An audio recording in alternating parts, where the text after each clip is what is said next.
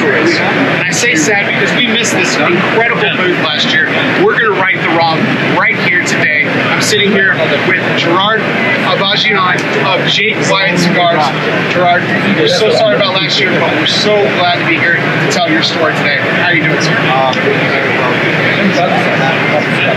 Quietly, what a year it has been for Jake Wyatt. I mean, you guys displayed at PCA's show last year, cigars wildfire. I mean, they are beautiful, they are great, and they really bring a lot of great stuff to the table. Let's take it back to just a little bit to the beginning. Tell us a little bit about Jake Wyatt and the importance of those names. Absolutely. Uh, Jake is Neil's son. Neil is my uh, right hand man. He's my partner. He's my big brother. He's everything to me. Uh, Neil is the guy behind a lot of the production Jake Wyatt. So Jake is his 18 year old son. I've known Jake since the day he was born. I was at the hospital, and we've always been thick and thin, Neil and I. So, uh, and then Wyatt is my son. He's my five year old. We played with a lot of different names out there, a lot of unique names. We wanted to, you know, have the brand behind, but when we came to the table, I presented Jake Wyatt, and I told him, you know, I love Jake, I love Wyatt, I love the name of Jake Wyatt, and that's how we uh, came up with it. We just felt it was timeless, it means a lot, it sounds it just, it's a really cool name. I, I think you have just absolutely got in my head there for a minute and described everything that I think of when I think of the name Jake Wyatt. When I first heard it, I was thinking about it. It's old, it's timeless, it's rustic. But you introduce something else into that that rustication of the cigars. I mean, these are gorgeous. What made you decide to do something completely outside the box? To be honest. Yeah. Um, so started as retailers, and uh, I'm very heavy with Instagram. And in the boutique world, everybody is always looking for that unicorn cigar. Look at what I got. I scored a box. I want this, or I got a box of Cubans with the box date of like 1980 something. So I knew that imaging is a very big deal in today's day and age, especially when it comes to boutique cigars. So when we went down to the Dominican Republic, uh, one of our, our first roller uh, is very artisanal himself, and on his own, he just loves to do art on cigars. He actually made a cigar with the Major League Baseball logo on it for me because we got paid for Major League. So he has that logo on the on the big stick of cigar.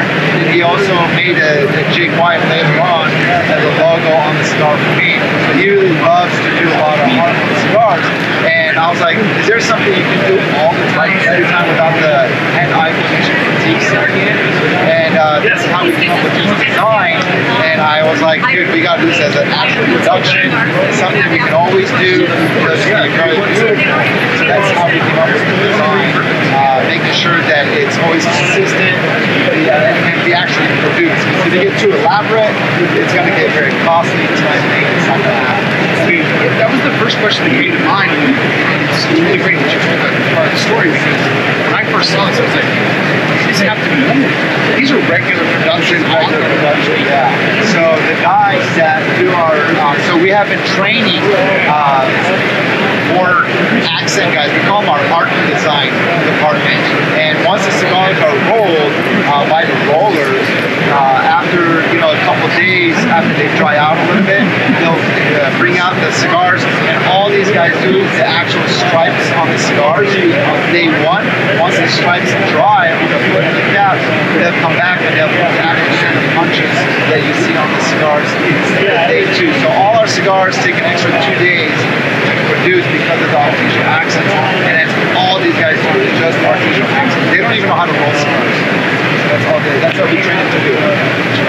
Yeah. it's cool. You guys are absolutely adding on to the foundation that you set up last year with all of these releases and your debut at last year's PCA. With the, uh, the gourmet and zero production. Tell us a little bit about that project that's coming out for you guys. Absolutely. Uh, as we are somewhat aware that Lanceros and small ring gauge cigars are becoming much more popular because you get more of the enhanced flavor of the wrapper. People are chasing that wrapper flavor because so we're told that wrappers will get more super flavor.